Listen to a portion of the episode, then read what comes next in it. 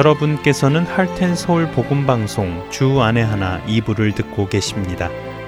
주 안에 하나 2부에는 신앙생활 속에서 생각해 볼 주제들을 나누어 보는 살며 생각하며와 은혜의 설교 그리고 구약 성경에 나오는 이스라엘 왕들의 이야기를 공부해 보는 왕들의 이야기가 준비되어 있습니다. 먼저 살며 생각하며로 이어집니다.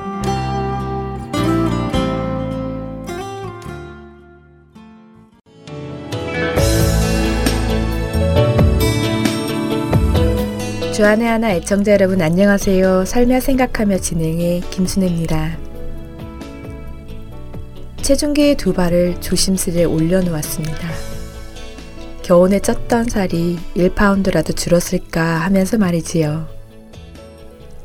여전히 나온 배는 들어갈 생각을 않는데 체중계가 고장나지 않은 한 체중은 변동 없는 것이 당연합니다.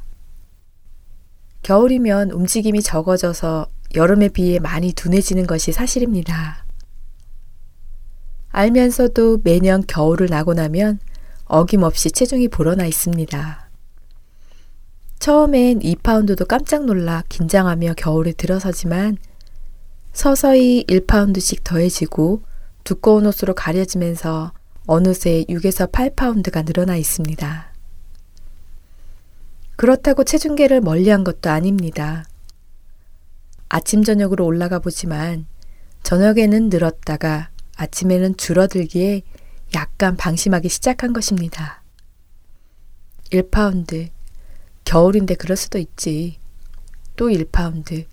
이 정도쯤이야 금방 내려갈 거야.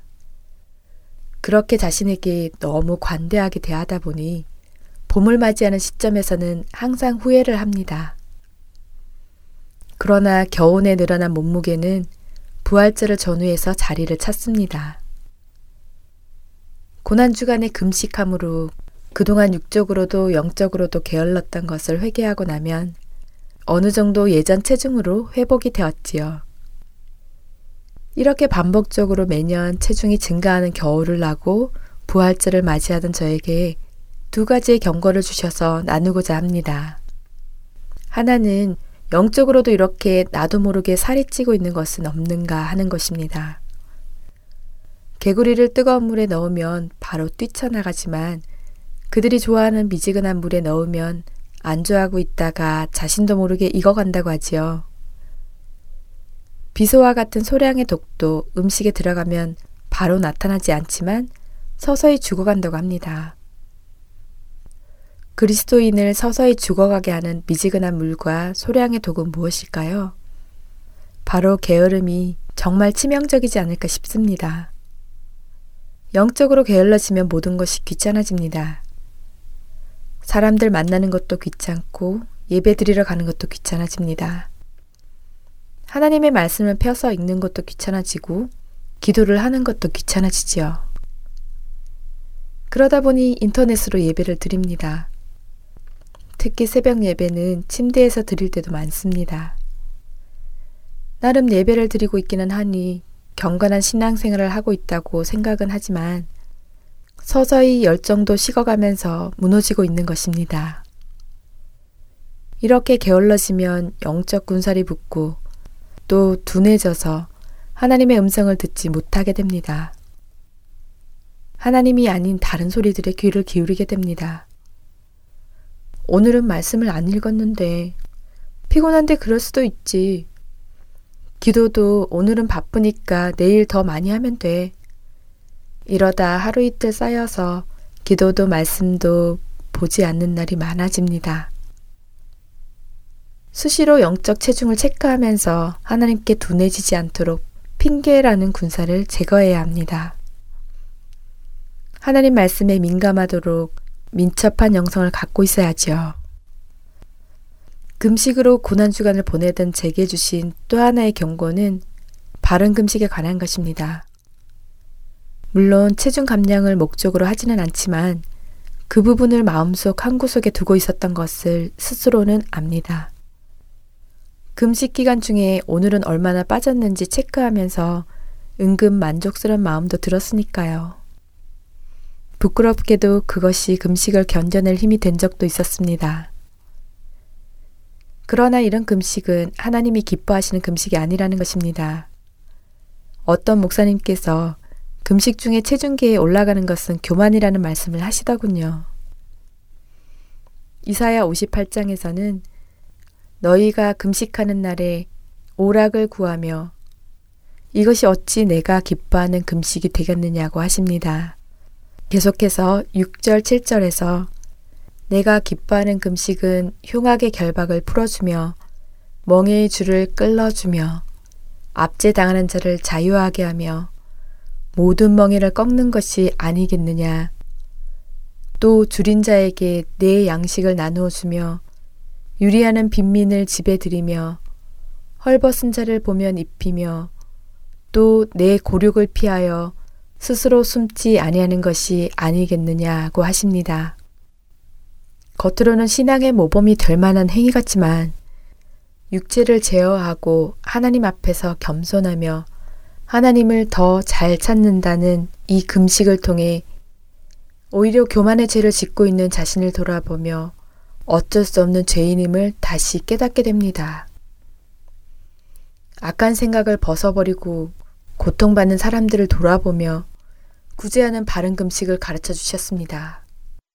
이웃을 향한 행위는 없이 하나님만을 바라보았던 잘못을 회개하며 바른 금식으로 주님께 나아가기를 소망해 봅니다. 부활절이 다가옵니다. 경건한 마음으로 지키고자 하는 사순절이나 고난 주간과 같은 절기를 통해서도 사단은 성도들을 노리는 것 같습니다. 어느 특정 기간만 경건한 모양을 갖춘다든지 예수님의 고난에 동참한다며 자신을 괴롭게 한다든지 그 절기를 잘 지킨 자신을 칭찬하며 자기 의를 드러내는 죄를 짓도록 한다든지 하면서 끊임없이 성도들을 넘어뜨리려 합니다.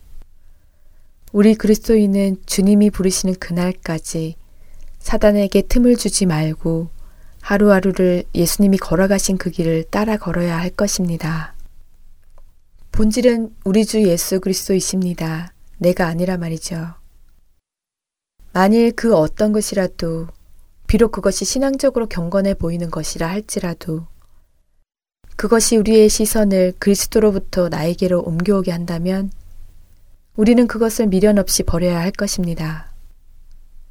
그리고 다시 우리의 시선을 우리 앞에 가신 예수 그리스도께 고정해야 할 것입니다. 이러므로 우리에게 구름같이 둘러싼 허다한 증인들이 있으니 모든 무거운 것과 얽매이기 쉬운 죄를 벗어버리고 인내로서 우리 앞에 당한 경주를 하며 믿음의 주요 또 온전하게 하시는 이인 예수를 바라보자. 그는 그 앞에 있는 기쁨을 위하여 십자가를 참으사 부끄러움을 개의치 아니하시더니 하나님 보좌 우편에 앉으셨느니라. 히브리서 12장 1절과 2절의 말씀입니다.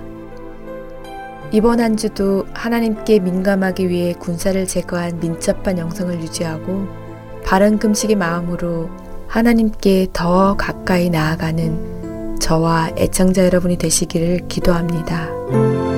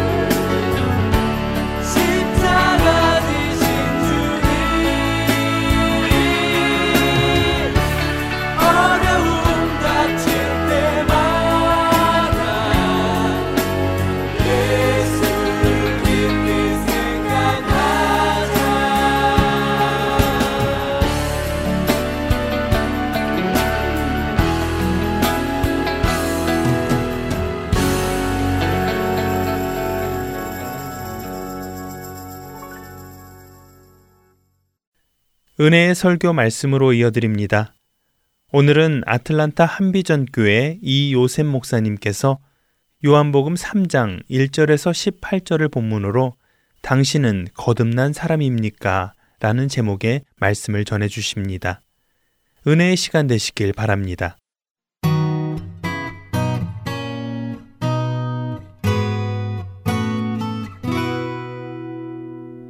하나님은 이 땅 가운데 역사하시면서 약속을 통해서 역사하십니다.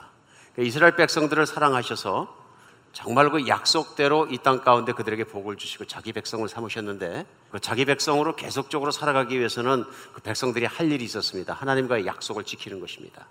그런데 구약 성경과 선지서의 끝이 우리에게 가르쳐 주고 있는 내용은 이것입니다. 하나님과 약속을 통해서 백성이 된 하나님의 백성은 그 첫 번째 계명 하나도 제대로 지키지 못하더라. 이것이 결론입니다.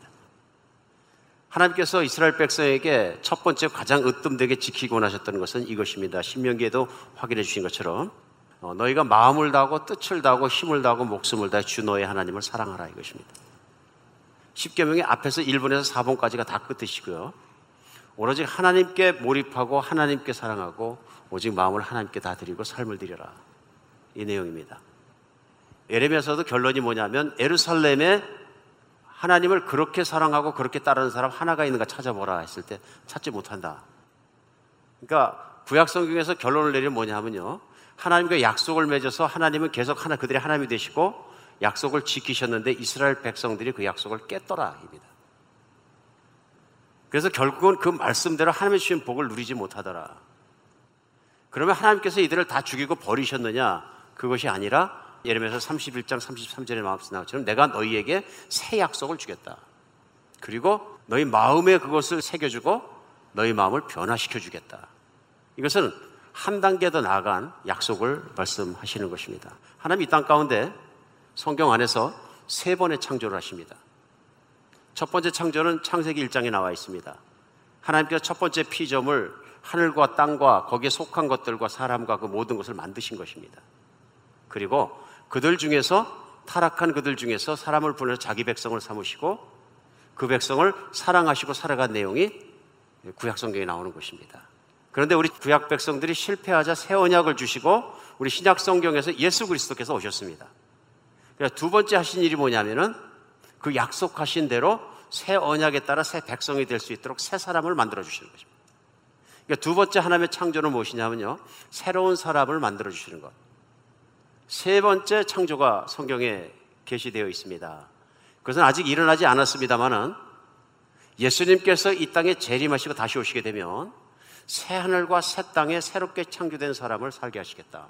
마지막에 남아있는 것이 뭐냐면요. 지금 새 사람이 되는 것은 계속 진행 중이고요. 마지막에 남아있는 약속은 새 하늘과 새 땅, 새 지구와 새 하늘, 그 땅에서 살게 되는 날이 올 것이다 하는 것입니다. 하나님의 창조는 이렇게 세 번에 걸쳐서 일어나는 것을 성경은 아주 분명하게 말씀하고 있습니다. 오늘 우리도 하나님께서 이끌어 가시는 첫 번째 창조에서부터 예수 그리스도의 오심과 사람들을 새롭게 만드시는 것과 그 모든 과정 중에 우리가 마지막으로 치달아가는 세상 지구 속에서 태어났고 자라고 살아가고 오늘 우리가 모여 있다 하는 것입니다. 우리 시대를 돌이켜서 볼 수 있는 이유는 뭐냐면 성경의 것이 다 나오기 때문에 그렇습니다. 성경은 어느 한순간에 어떤 사람이 자기 즉흥적인 감동을 받아서 얘기한 것이 아니라요. 많은 시간을 통하면서 하나님의 역사하심이 미리미리 선지자를 보내주셔서 이런 일이 있을 것이라 하신 예언대로 일어난 것을 증명합니다. 그래서 이미 예수님이 오시기 600년 전에 예레미야라는 선지자를 통해서 내가 새 약속을 하고 새로운 일을 하겠다고 약속하신 그것이 600년 뒤에 예수 그리스도께서 이 땅에 오심으로 이루어지는 것입니다. 그래서 이 땅에 하나님의 약속대로 오신 예수 그리스도께서 사람으로 오셨는데요. 그렇죠? 사람으로 오셔서 하신 일과 하신 말씀들이 나옵니다. 오늘 3장 16절에는 특별히 중요한 말씀이 나옵니다. 오늘 그 말씀이 왜 중요하냐면 바로 예레미야에게 주셔서 언약하신 그 약속의 성취에 대해서 우리 예수님께서 직접 말씀하시는 내용들입니다. 그리고 오늘 본문 3장 1절에 보면은 이제 2000년 전 얘기죠. 니고데모라는 사람이 밤에 예수님을 찾아왔는데 그가 유대인의 지도자였더라. 이렇게 개혁개정 성경을 이렇게 얘기합니다. 다른 부분에 니고데모라는 사람을 설명하는 내용을 보면 이가 사내들인 공회원이었다 이렇게 얘기합니다. 이건 뭐냐 하면은 입법부와 사법부가 하나로 됐을 때 이스라엘 전체를 다스리는 사람들의 의회입니다. 뿐만 아니라 이가 지도자였고 관리였고 랍비였었다. 오늘 예수님께서는 말씀 중간에 이를 말해서 이 사람을 이스라엘의 선생이다 이렇게 표현합니다. 랍비가 많이 있었는데요. 랍비 중에 랍비였다 그런 얘기입니다. 랍비 중에 존경받고 랍비를 키워내고 하는 랍비 중에 랍비였다. 이 니고데모라는 사람이. 그러니까 우리가 볼 때는 굉장한 수준에 올라가 있는 국가의 지도자이고 연세도 지극히 타셨던 것 같습니다. 근데 한밤중에 예수님을 찾아왔습니다. 예수님께 여쭙는 것이 무엇이냐 하면은 제일 먼저 그가 부른 내용 중에서부터 그를 볼 수 있게 합니다. 그가 예수님을 부를 때 랍비여 하고 부릅니다. 랍비는 이스라엘에서 선생님을 얘기합니다. 선생은 그냥 선생님이 아니라 하나님 말씀을 가르치는 선생을 얘기합니다. 근데 여기서 우리가 주목해야 되는 것은 예수님은 정식으로 랍비가 가지고 있어야 되는 졸업장이나 면허증이 없었다 하는 것입니다. 당시 역사 속에 랍비가 되는 조건들을 찾아보면 아주 복잡합니다. 법에 대해 해석할 능력과 판단할 능력과 재판할 능력과 이런 것까지 전부 다 총망라해서 그리고 이스라엘의 하나님 말씀의 율법뿐만 아니라 현행법에 대해서도 랍비들이 지도자가 됩니다.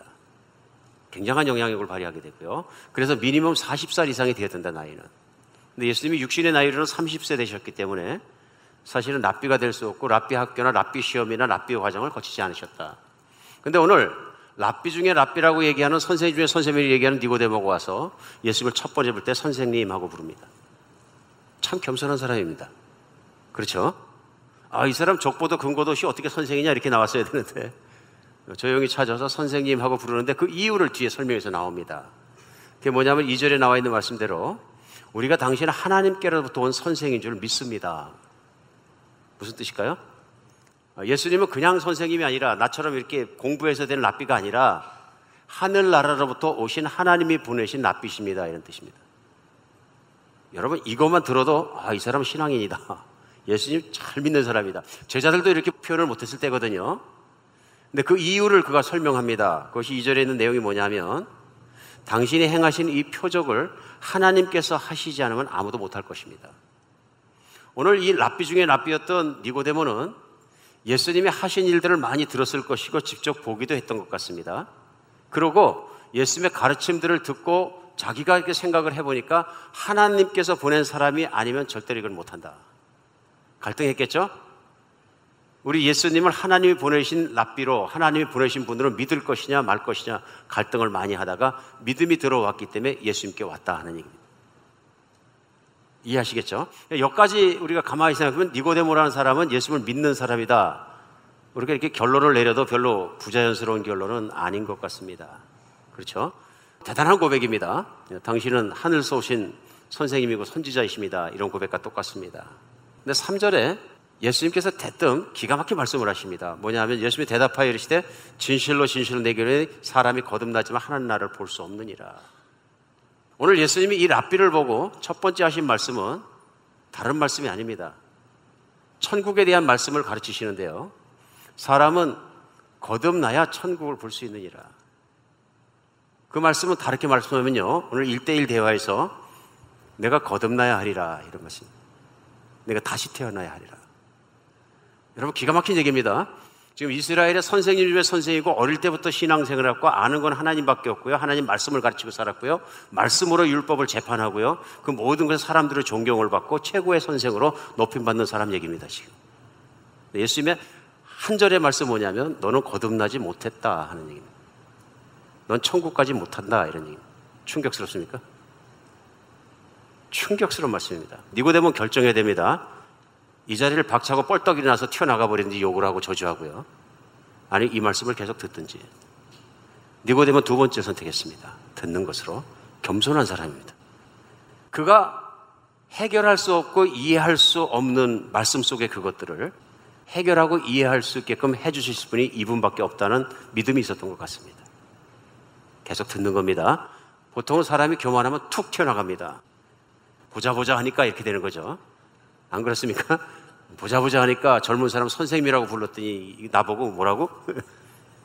팍 튀어나갑니다. 근데 겸손합니다.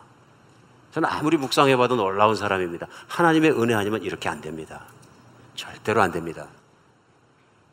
그런데 예수님께서 그를 사랑하셨던 것 같습니다. 그래서 다른 누구에게보다도 자상하게 설명을 해주십니다. 왜냐하면 니고데모가 다시 묻습니다. 사람이 늙었는데 저같이 늙었지 않습니까? 그러면서 어떻게 엄마 모태 속으로 뱃속으로 다시 들어갔다 나옵니까? 그랬더니 이게 마치 유치원생하고 대학교사하고 대화하는 거하고 지금 비슷합니다. 도저히 모르겠다 이런 얘기입니다. 무슨 말씀을 하고 계신지. 그러니까 예수님께서 오절에 설명해 주시는 겁니다. 진실로 진실로 내기로니 사람이 물과 성령으로 다시 나지 않으면 하나님 나라에 들어갈 수 없단 말이다. 성령으로 태어나지 않으면 하나님 나라를 들어갈 수 없다는 말이다. 설명해 주십니다. 더 설명해 주십니다. 육신으로 태어난 것은 육신이고 영으로 태어난 것은 영이니 내가 거듭나야 하겠단 말을 놀랍거나 이상하게 생각하지 마라. 지금 니고데모 당신이 얘기하고 있는 것은 육신으로 태어난 것에 대해서 말하고 있는 것이고 내가 말하고 있는 것은 영적인 거듭남을 말하고 있다. 내가 말하고 있는 것은 하나님과 눈에 보이지 않지만 그분에 소속되어 있는 영계에 속한 말씀이고 내가 말하고 있는 것은 인간적으로 눈에 보이는 육신에 속한 말을 지금 하고 있다. 둘이서 소위 디멘전 차원이 다른 얘기를 하고 있다는 것을 클리어해 주십니다.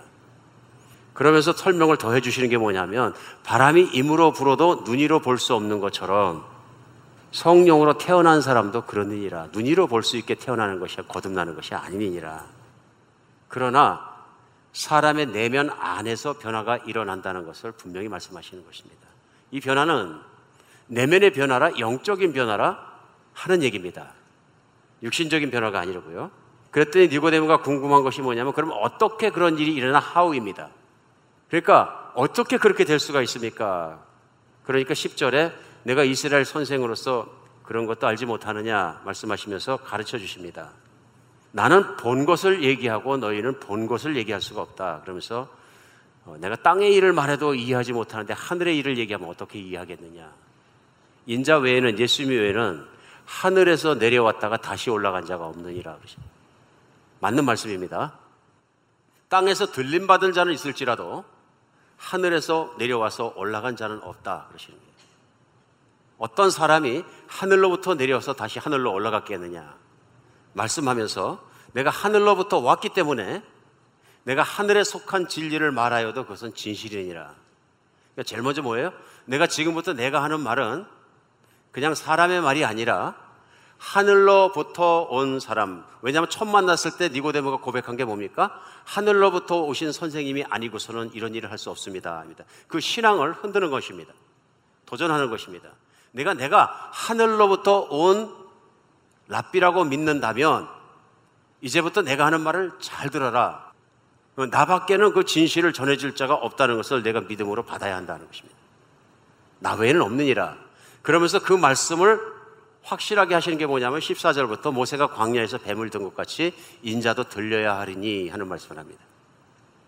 이게 민수기 21장에 나오는 이스라엘 백성이 모세를 따라서 출애굽해서 하나님의 기적 속에서 광야에 나왔을 때 광야길을 걷다가 광야 길이 나쁘다가 투덜거리고 불평합니다. 하나님께서 그들에게 불뱀을 보내십니다. 벌을 주십니다. 그런데 그때 많은 사람이 죽습니다. 그때 모세가 기도하니까 하나님께서 구리뱀을 만들어서 장대에 달아서 올려라. 그래서 그 구리뱀을 쳐다보는 자는 다 살리라. 여기에 기가 막힌 뜻이 있습니다. 저는 하나님을 믿습니다 하는 사람도 구리뱀을 번쩍 올렸을 때 이것만 보면 난데 그럼 신앙이 있는 사람은 아멘 하고 살아야 되니까 쳐다봅니다. 쳐다본 자는 다 낫다는 쳐다보고 믿음을 가진 자는 낫더라 하는 것입니다. 쳐다본 행위가 문제가 아니라 마음의 믿음을 가지고 쳐다봤다는 것입니다. 하나님. 그 자들은 다 낫더라. 그런데 쳐다보지 않는 자들은 다 죽더라. 여러 가지 이거 있죠? 에이, 그런다고 낫겠어? 오늘 예수님께서 그걸 비유로 딱 드셨어요. 마찬가지로 나도 나무에 들려야 될 것이다. 그 얘기 뭐냐면 십자가에 죽으실 죽음을 미리 말씀하신 거예요. 내가 이 땅에 온 목적은 십자가에 매달려 죽을 것인데 그 나의 죽음을 믿음으로 받아들인 자들은 그들이 거듭나고 영생하리라. 오늘 그 말씀이에요. 그러니까 그 말씀에 이어서 바로 설명하는 말씀이 뭐냐 하면은 16절에 아주 유명한 제가 읽을 필요도 없는 말씀을 하신 거예요. 그게 뭡니까? 16절에 하나님이 세상을 이처럼 사랑하사 독생자를 주셨으니 이는 저를 믿는 자마다 멸망하지 않고 영생을 얻게 하느니라. 여기 중요한 게 뭡니까? 이처럼 사랑하사. 얼마큼이요? 그 앞에 나온 거. 예수님을 십자가에 못 박혀 죽게 하기까지 사랑하사. 그러니까 그 아들을 주셨으니 하는 얘기는 뭐냐면요. 그 아들을 십자가에 못 박여 죽게 하셨으니 이는 그를 믿는 자마다 다 영생을 얻게 하고자 합니다. 모세가 장대를 들었을 때 그 구리뱀을 쳐다본 사람마다 나왔던 것처럼 그렇죠? 이제 예수님께서 죄인들을 위해 십자가에 못 박히고 죄의 대가로 십자가에서 죽으셨다는 것을 믿는 자마다 그들이 가지고 있는 죽음의 문제가 해결되게 하셨다. 죄의 문제가 해결되게 하셨다. 오늘 본문 가운데 아, 우리 정말로 깊이 많이 생각해 볼 것들이 있습니다. 그것이 뭐냐면 니고데모가 신앙인이었다 하는 것입니다. 오늘날 식으로 얘기하면 태어날 때부터 교회 다니는 사람이다. 모태 신앙인일 수도 있습니다. 뭐 대단한 경지에 올라가는 직분이 높은 사람일 수도 있습니다. 근데 오늘 예수님께서는 그런 거 하나도 따지지 않으셨어요. 오직 한 가지만 따지셨어요. 그가 거듭났느냐, 거듭나지 못했느냐 이것입니다. 거듭났느냐? 그러니까 예수님 앞에 두 종류의 사람만 있는 것입니다. 거듭난 사람, 거듭나지 못한 사람. 근데 안타까운 거 뭐냐면 니고데모가 오늘 찾아오는데 보니까 직분과 신분과 아무리 높았어도 이는 거듭나지 못한 사람이 하나님 나라를 들어가지 못하는 자입니다. 그가 가장 필요한 게 무엇인지를 예수님께서 꿰뚫어 보시고 오늘 귀중한 말씀을 전해 주신 것입니다. 왜 그렇습니까? 그가 천국에 들어갈 수 있도록. 얼마나 고민했을까요? 예수님 여기서 길을 확실하게 가르쳐 주십니다. 인간은 거듭나지 않으면 안 된다. 인간은 태어나서 두 번 태어나야 되는데 엄마 뱃속에서 나오는 거 한 번, 두 번째는 성령의 능력으로 믿음으로 거듭나는 사건이 있어야 하나님 자녀가 될 수 있다. 오늘 본문이 우리에게 크리하게 가르치는 첫 번째 것이 있습니다. 그건 뭐냐면 인간은 영적으로 죽은 상태라는 것입니다. 오늘 예수님 말씀은 니고데모도 영적으로 죽은 상태나 마찬가지다는 얘기입니다. 지금. 그 말씀은 참 황당한 말입니다. 니고데모 입장에서는. 그러나 오늘 우리가 구약의 말씀을 곰곰이 쭉 공부하다 보면 구약에 있는 성도들은 죽은 거나 마찬가지입니다. 그 얘기 뭐냐면 하나님의 은혜를 받고 하나님의 사랑을 받았을 때 그 사랑만큼 살아낼 수가 없는 사람들입니다. 그래 구약의 결론은 뭐냐면요. 하나님이 하나의 백성을 삼아주고 거룩한 말씀도 주시고 약속도 주시고 온갖 좋은 걸 다 주셨는데 결국은 하나님의 뜻대로 살지 못해서 영원히 하나님과 살 수 있는 그 길을 스스로 들어가지 않고 스스로 막았더라. 그런 얘기입니다. 오늘 니고데모도 열심히 말씀 읽고 열심히 외우고 열심히 묵상하고 열심히 살아가려고 열심히 하는데 결국은 하나님 앞에서는 결국 죄인이더라 하는 것입니다. 그 죄인이 죄인이 되는 가장 큰 이유가 뭐냐면요. 하나님을 의지하지 않는 것입니다. 하나님을 전적으로 바라지 않는 것입니다. 오늘 그것이 왜 그렇게 중요하냐면 성경은 그것을 죄라고 얘기하고 허물이라고 얘기합니다. 후일 이 모든 것을 깨달았던 사도 바울은 에베소서 2장 1절로 2절에서 그것을 이렇게 짧게 설명합니다. 그는 허물과 죄로 죽었던 너희를 살리셨도다. 그때 너희는 그 가운데 행하여 세상 풍조를 따르고 공중권세 잡은 자를 따랐으니 곧 지금 불순종의 아들들 가운데 역사하는 영이라 이렇게 얘기합니다. 영에 대한 얘기를 설명을 합니다. 사람은 하나님을 깊이 만나기 전에는 거듭나기 전에는 하나님과의 관계에서는 단절되고 죽은 자다 하는 얘기입니다. 하나님과의 관계에서 단절되고 죽어 있는 가장 큰 이유가 뭐냐면 죄와 허물입니다. 성경이 말하는 죄는요, 하나님의 말씀과 하나님의 뜻을 따라 살지 않는 것입니다. 그러니까 하나님을 기쁘시게 하지도 하나님을 따라가지도 하나님을 목숨 바쳐 따라가지도 않는 사람은 영원히 살 수 없는 것이 그가 하나님을 따르지 않기 때문에 그렇다. 그런데 그럼 누구를 따랐느냐? 에베소 2장 2절은 뭐라고 설명했냐? 그가 따르는 것은 세상 풍조를 따랐다. 세상 사람들 다 살아가는 게 뭐냐 하면은 내가 배부르고 내가 잘 먹고 잘 살고 내가 인정받고 내가 만족하고 내가 행복하면 그뿐이다. 그렇죠? 그 다음에 질문이 있죠. 죽으면 어떡하려고요? 아, 그건 그 다음에 알아볼 문제고. 이게 세상 풍조입니다. 그런데 성경은 이렇게 살아가는 것이 제정신으로 그러는 것이 아니라 눈에 보이지 않지만 사람들을 그렇게 끌고 가고 있는 나쁜 영이 있다. 그러시는 거예요. 오늘 예수님께서 3장에서 이것은 영에 관한 일이다 하고 말씀하셨어요. 오늘 마찬가지로 에베소서에도 세상에서 하나님을 믿지 않고 살아가는 사람들은 아무것도 안 믿는 것이 아니라 무신론자가 아니라 나쁜 생각과 세상과 나쁜 이론을 믿는 것이다 하는 것입니다. 믿음이 있는 것. 나는 무신론자입니다. 아닙니다. 당신은 무신론의 생각을 갖고 있는 다른 사람의 생각과 이론을 믿는 것입니다. 이런 얘기. 내가 무신론자다 한다고 해서 신이 없어지는 것은 아닙니다. 팩트는 신은 그대로 있더라도 내가 나는 무신론자야 그러는 건 누군가의 무신론이 내 안에 들어온 것입니다. 성경은 여기서 악한 영의 역사라 이렇게 표현합니다. 이제 그런 것이 들어와 있기 때문에 인간 안에 나타나는 것이 뭐냐면요. 자기 자신을 신처럼 믿는 겁니다. 내 경험, 내 판단, 내 이론, 내 이론의 틀들, 내 세계관 이런 것들을 철저하게 믿는 존재가 되어버렸다. 그래서 어떻게 사느냐? 내 뜻대로 내 판단대로 사는데 사실은 그것이 내 것이 아니라 세상을 통해 들어온 거예요. 학교에서 배웠던 친구에게 배웠던 책을 읽고 배웠던 인터넷에서 배웠던 어딘가에서 나에게 들어와 있는 그런 잘못된 지식들이 하나님에 대해서는 잘못된 길을 걸어가게 한다. 그래서 에베소 4장 18절에서는 우리가 본질상 허물과 죄로 죽었다는 것과 그래서 무지함과 마음의 굳어짐으로 말미암아 하나님의 생명에서 떠나 있다고 에베소 4장 18절을 말합니다. 무지함과 마음이 굳어짐으로 하나님 생명에서 떠났다. 무지하다는 얘기는 영적으로 무지하다는 얘기입니다. 그러니까 사람이 하나님에는 관심이 없고 세상 지식이 좀 들어가고 그러면은 내가 믿는 게 따로 있습니다. 내가 믿는 철학이 있고요. 내가 믿는 사고방식이 있습니다. 그래서 그 시각과 그 세계관과 그 각도에서 보면 하나님을 믿는 믿음에 대한 얘기를 하면 스투핏해 보입니다. 어리석어 보입니다. 정말입니다. 왜 그걸 제가 잘하느냐? 제가 예수 믿기 전에 그랬거든요. 예, 제 앞에 오면 기독교인들이 절절 맺습니다. 무신론자대로 변론이 따로 있기 때문이에요. 그런데 이것이 무지하기 때문에 그렇다는 걸 깨닫는데 시간이 많이 걸립니다. 사람에 따라서는. 뭐에 대해 무지한 가요? 영적 지식에 대해서 무지하다는 얘기입니다.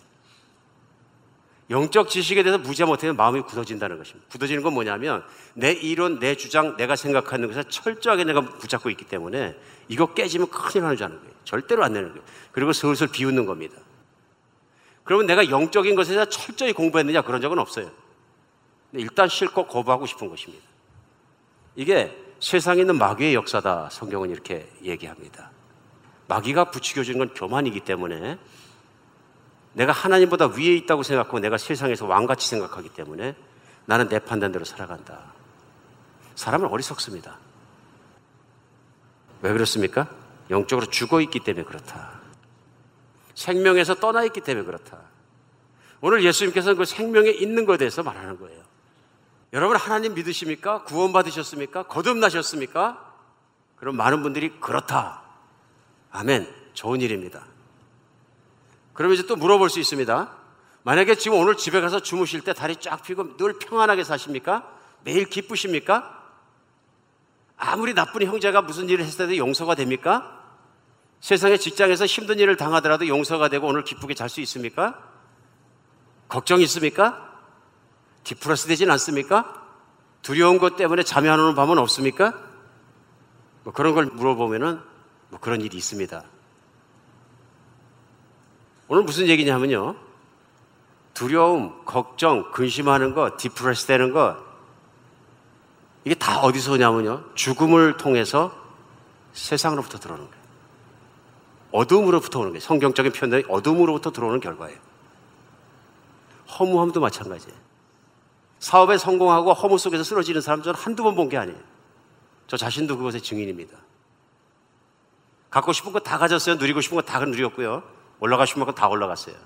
결과가 뭐냐면 허무함이기 때문에 허무함을 누구에게도 표현할 수 없고 어떻게 표현합니까? 쾌락을 통해서 표현합니다. 많은 분들이 그렇게 팍팍 넘어지는 거예요. 그 끝이 그렇다는 얘기예요. 마찬가지로 세상을 살아가면서 실패했어요. 내가 인생을 가치 있게 살기 위해서 노력을 했는데 성공하려고 했는데 실패하면 어떻게 됩니까? 눌립니다. 우울함이 들어옵니다. 왜 그래서 비교하기 때문에 그렇습니다. 사람의 인생이 그렇기 때문에 경쟁하고 시비하고 다투고 살다 보니까 실패한 자는 눌림이 들어오고요. 성공한 자는 교만해지고 교만의 끝에 허무함이 들어옵니다. 이게 다 어둠을 통해서 들어온 것이다. 그런데 하나님의 사람으로 거듭나서 하나님과의 단절된 관계가 이어지게 되면 상황과 조건과 길과 관계없이 항상 평안하고 기쁘고 만족하는 것이 들어옵니다. 이게 생명의 능력이거든요. 오늘 니고데모에게서 예수님께서는 그 생명의 능력을 지각하실 수가 없었던 거예요. 이 안에는 영혼이 살아있는 영원한 생명의 능력이 살아서 팔팔 뛰고 있다는 것을 있으니까 내가 죽었다 이렇게 판단하십니다. 너는 다시 살아야 한다. 여러분 정말 그렇습니다. 사람이 오늘 내가 살아있다 하고 얘기하지만 살아있는 거 아닙니다. 언젠가 죽는 것입니다. 우리가 꽃꽂이 하는 거 보면 똑같습니다. 싱싱한 나무에서 꽃이 이쁘게 폈으니까 똑 잘라서 갖다가 화병에 심어서 방 안에 놨어요. 살았습니까? 죽었습니까? 예, 살았어요. 그죠? 꽃이 싱싱하니까. 살아있는 거예요. 언제까지요? 죽을 때까지요. 근데 반드시 죽습니까? 안 죽습니까? 죽습니다. 왜? 뿌리가 없기 때문에. 뿌리가 땅에 대고 양분을 먹어야 되는데 뿌리가 끊어졌기 때문에 이건 죽습니다. 이걸 우리 죽었다고 표현합니다. 사람이 그렇습니다. 하나님은 영원하신 분이고 하나님과 함께 딱 붙잡혀 있어 뿌리가 하나님이 되면 영원히 사는 사람이 되는데 이게 끊어진 거예요. 그럼 죽습니다. 언제 죽습니까? 어떤 사람은 서른 살에, 어떤 사람은 105세. 오늘 예수님이 말씀하시는 생명은 거듭남은 그 모든 것은 뭐냐면 영원한 생명을 말씀하시는데 그 생명이 니고되면 네 안에 없다 하는 것입니다. 왜냐하면 하나님과의 관계가 끊어졌기 때문에. 오늘 두 번째 우리가 분명히 알아야 되는 건 뭐냐 하면요. 그렇기 때문에 인간은 영적으로 새롭게 태어나야 된다고 예수님 말씀하시는 거예요. 사람이 영원한 생명 하나님의 나라에 들어갈 수 있는 유일한 방법은 뭐냐면요. 육신으로 태어난 것에 끝나는 것이 아니라 그게 죄의 길, 하나님과 단절, 하나님 분노 밑에 들어가는 길이기 때문에 그 길을 계속 따라가면 결국은 죽기 때문에 그 길을 갈 것이 아니라 하나님이 새롭게 내어주신 길을 따라가야 새 언약의 길, 새 약속의 길을 따라가야 거기 영원한 생명이 있다 그러신 거예요. 그래서 오늘 14절에 모세가 광야에서 뱀을 든 것처럼 인자 곧 예수님도 들려야 할지니 그 얘기 뭐냐면 그 길을 내어주시기 위해서 인간이 막혀 있는 죽을 수밖에 없는 걸 하나님께 끊어질 수밖에 없는 건 죄와 허물이라 그랬는데 그 죄와 허물의 문제를 해결할 수 있도록 죄의 대가를 죽음으로 대신 치러 주셨다. 그래서 오늘 16절에 하나님이 세상을 이처럼 사랑하사 독생자를 주셨다는 말씀은 인간이 내가 지금까지 살아오면서 세상 풍조와 내 욕심을 따라 살면서 하나님 앞에 하나님 보시기에 분노를 일으킬 수밖에 없는 자기 교만, 자기만 의지하는 것, 그 모든 것을 다 죄라고 하시는데 이 죄를 한 번에 없애줄 수 있는 길을 마련하신 게 뭐냐면 예수님이 십자가의 희생제물로 돌아가게 하신 것이다. 이제는 하나님 약속입니다. 누구든지 내 아들 예수의 십자가의 죽음을 내 죽음으로 받으려 믿는 자마다 그 죄와 허물을 다 도말해 주시겠다. 싹 없애 주시고 기억조차 하지 않겠다. 약속입니다. 물리적으로 그렇게 없어졌다는 얘기가 아니고요. 하나님께서 영적으로 결정하셔 창조자 하나님께서 그 죄의 대가를 치러야 되는데 내 아들을 믿는 자마다 치러진 것으로 인정해 주겠다는 약속입니다. 하나님은 창조자이시기 때문에 하나님의 말씀은 모든 존재하는 피조물들의 기준입니다. 사람이 그 기준을 만드는 게 아니고요. 피조물 스스로 기준을 만드는 것이 아니라요. 창조하신 하나님께서 그 기준을 만드는 것입니다. 내 안에 진화론이 있느냐, 창조라 있는 게 있느냐 하는 건 또 다른 얘기입니다. 내 안에 하나님께서 말씀하신 기준, 곧 말씀의 기준이 있느냐. 그 기준에 반대로 사는 것들이 다 죄다. 오늘 예수님께서 그 죄의 문제를 십자가에서 해결해 주셨다. 그래서 로마서 4장 25절은 이거를 사도 바울이 나중에 한 줄로 이렇게 표현합니다. 예수는 우리가 범죄한 것 때문에 내줌이 되고 또한 우리를 의롭다 하시기 위하여 살아나셨느니라. 예수님은 십자가에 못 박혀 돌아가신 것뿐만 아니라 성경이 전하고 있는 진리는 3일 만에 진짜로 살아나셨다는 이것은 뭐냐면 예수님을 믿고 예수님과 함께 십자가에 죽고 예수님의 죽음을 내 죽음으로 받아들인 사람마다 부활하고 하늘에 오르고 영원히 살아가시는 예수님을 쫓아서 같이 연합되었기 때문에 영원히 살아가는 생명을 받았다는 개런티입니다.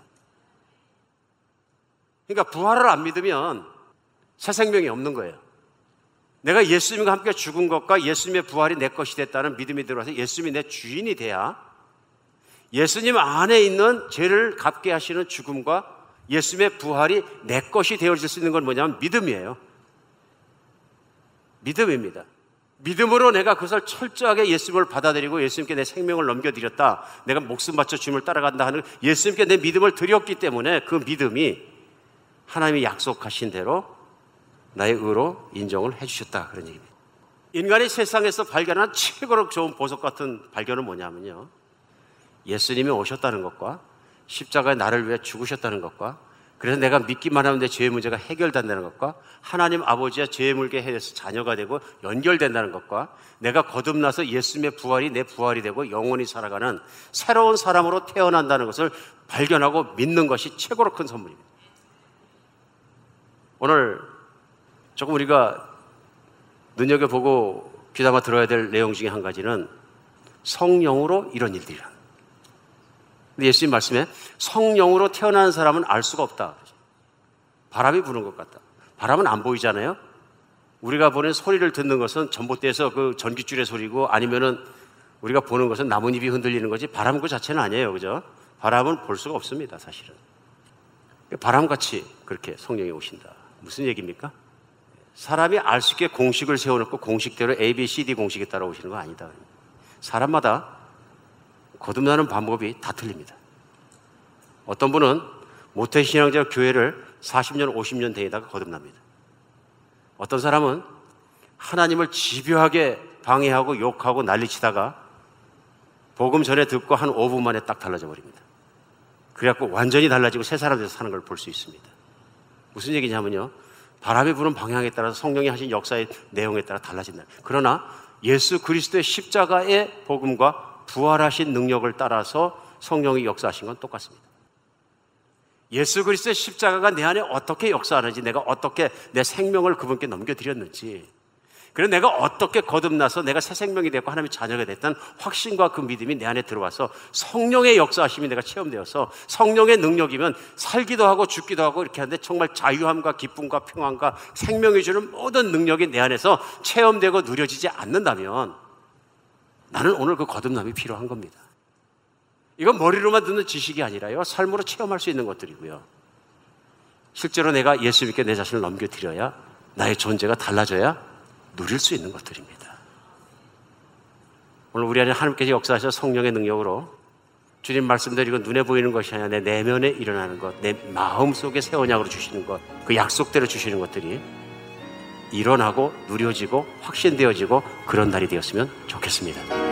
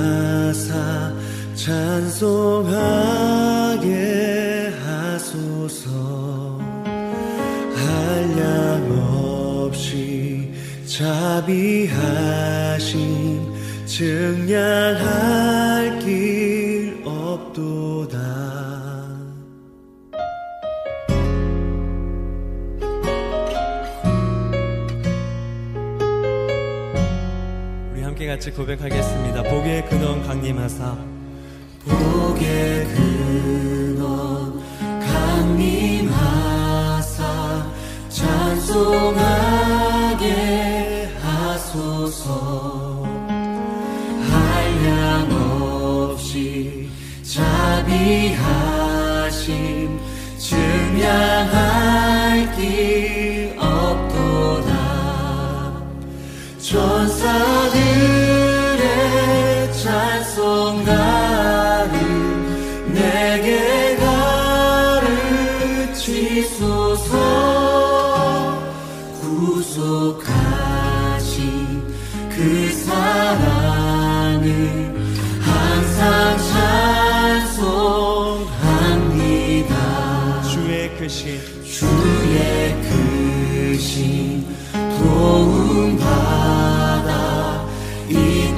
이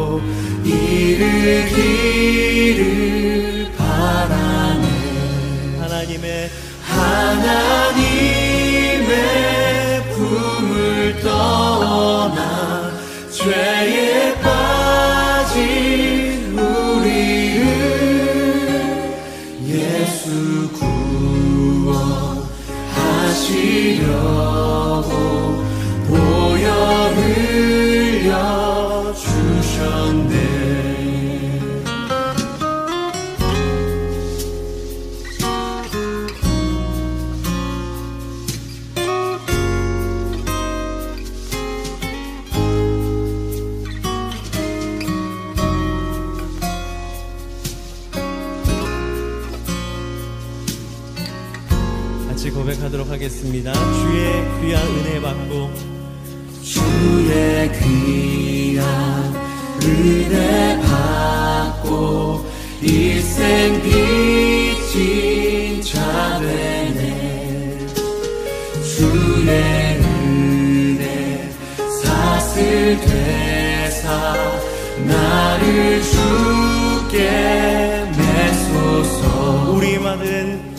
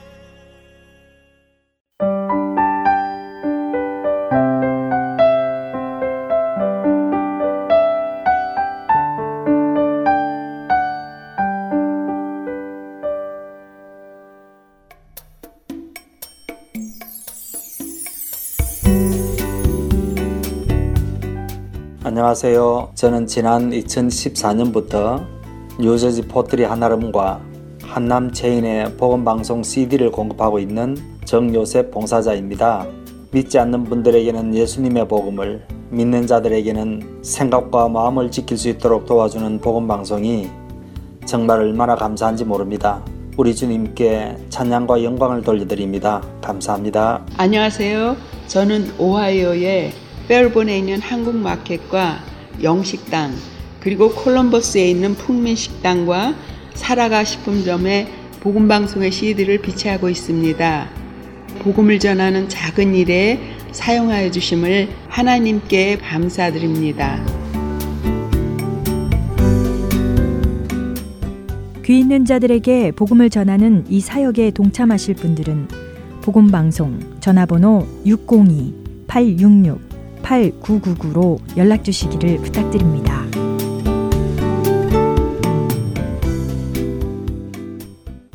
계속해서 왕들의 이야기 보내드립니다.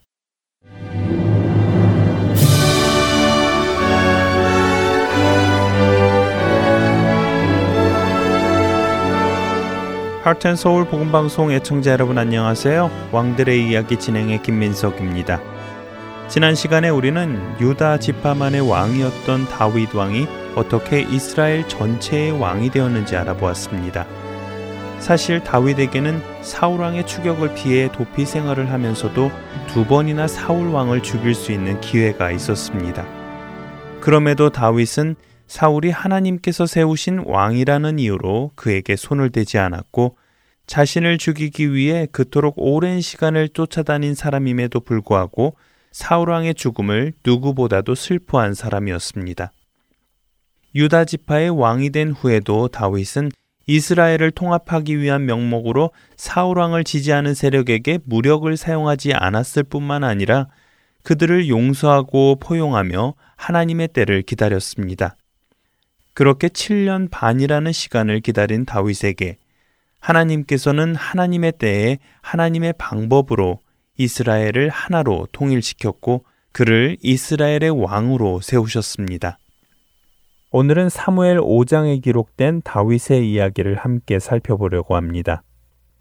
다윗이 이스라엘 전체의 왕이 되자 그는 가장 먼저 어떻게 하면 각 지파 간의 갈등을 해소하고 하나로 화합할 수 있는지 고심하게 되는데요. 그래서 가장 먼저 한 일이 이스라엘의 수도를 옮기는 일이었습니다.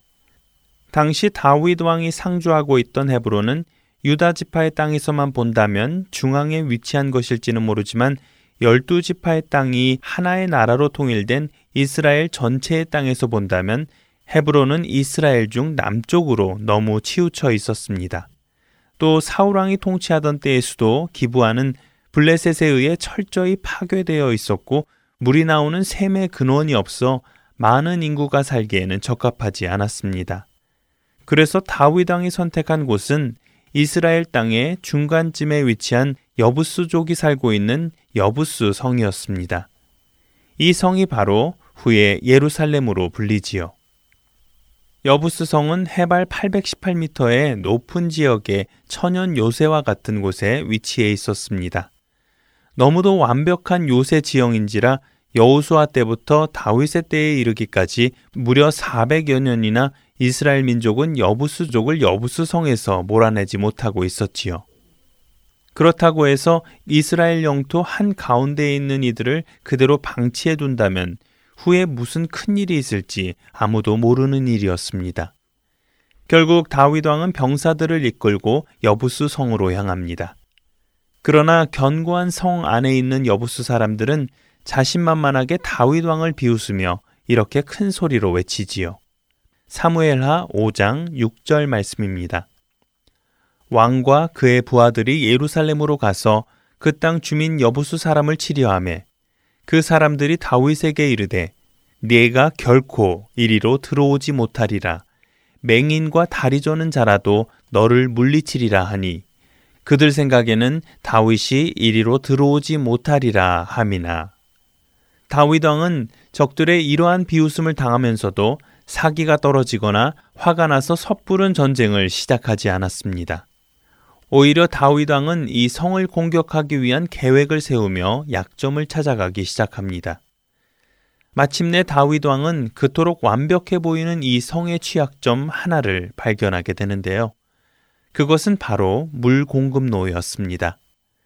여부스 성은 삼면이 천연 방어막인 골짜기로 이루어져 있는데 이 성으로 들어오는 물은 동쪽 골짜기에 있는 기온샘 하나밖에 없었습니다. 여부스족은 이 샘으로부터 물 공급을 받기 위해 수로를 파 성 안으로 물을 끌어들이고 있었지요. 다윗 왕은 바로 이 물 공급로를 이용해 여부스 성으로 들어가는 작전을 세웁니다.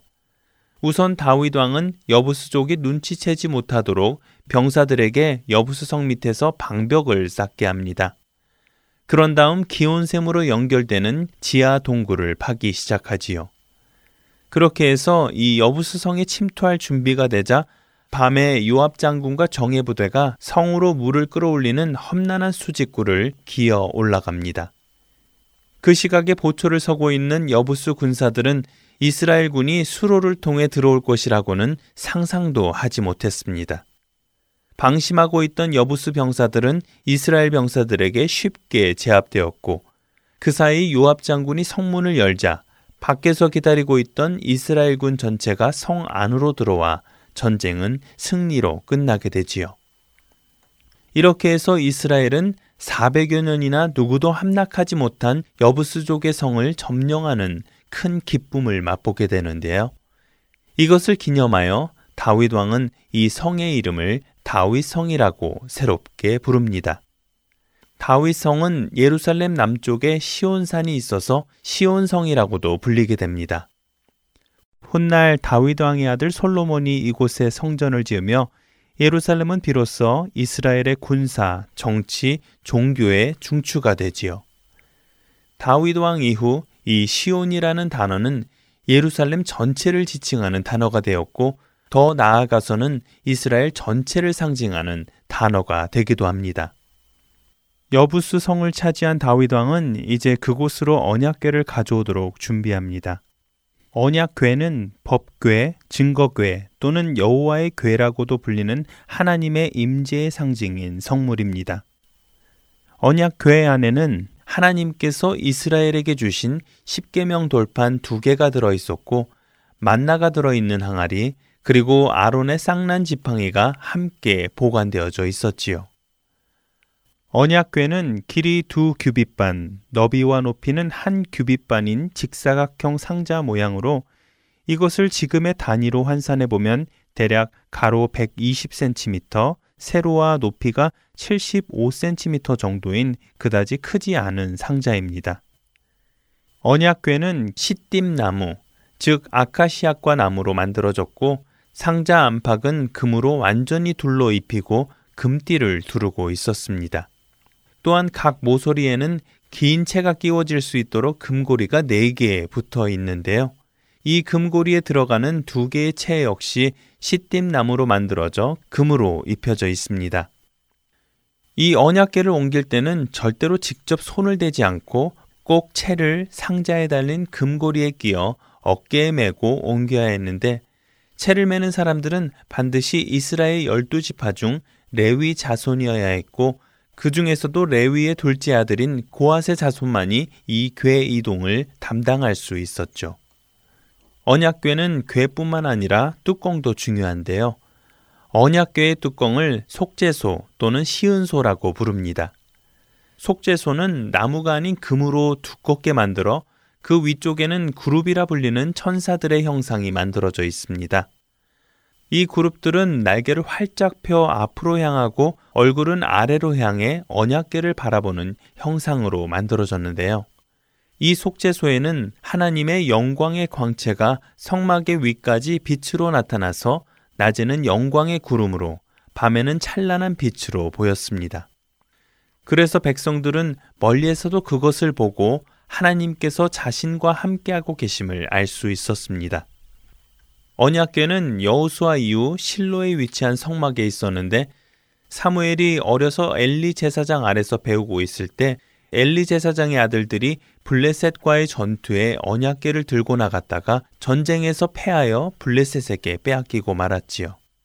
이리하여 언약궤는 블레셋의 아소스에 있는 다곤 신전으로 옮겨지게 되는데 그날부터 그곳에는 이상한 일이 벌어지기 시작했습니다. 언약궤가 온 다음날 아침 다곤 신상이 언약궤 앞에 엎드려져 그 얼굴이 땅에 박은 채 있었고 그 다음 날에는 얼굴이 땅에 박은 채 있음은 물론 두 손목이 부러진 채 엎드려져 있었습니다. 뿐만 아니라 아스돗 사람들에게 종기가 생기는 재앙이 있게 되지요.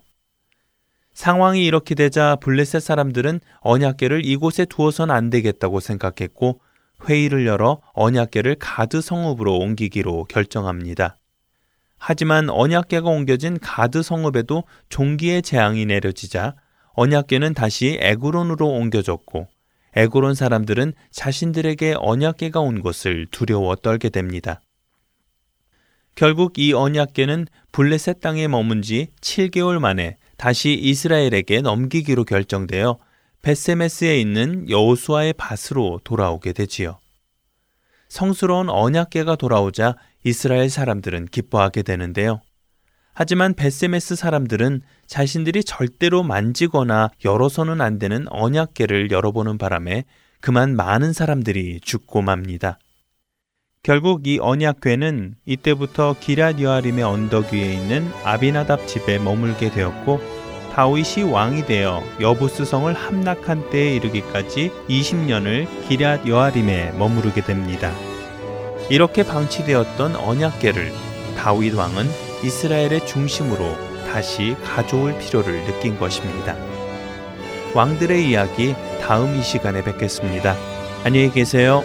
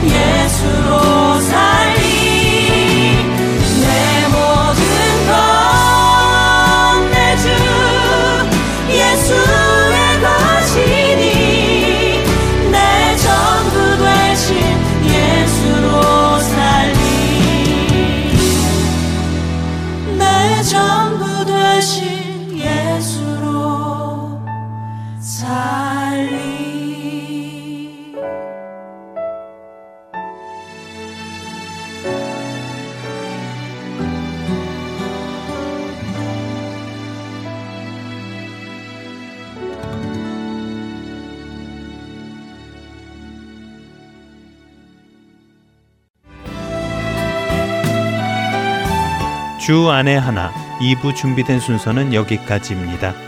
함께 해주신 여러분께 감사드립니다. 다음 시간에 뵙겠습니다. 안녕히 계십시오.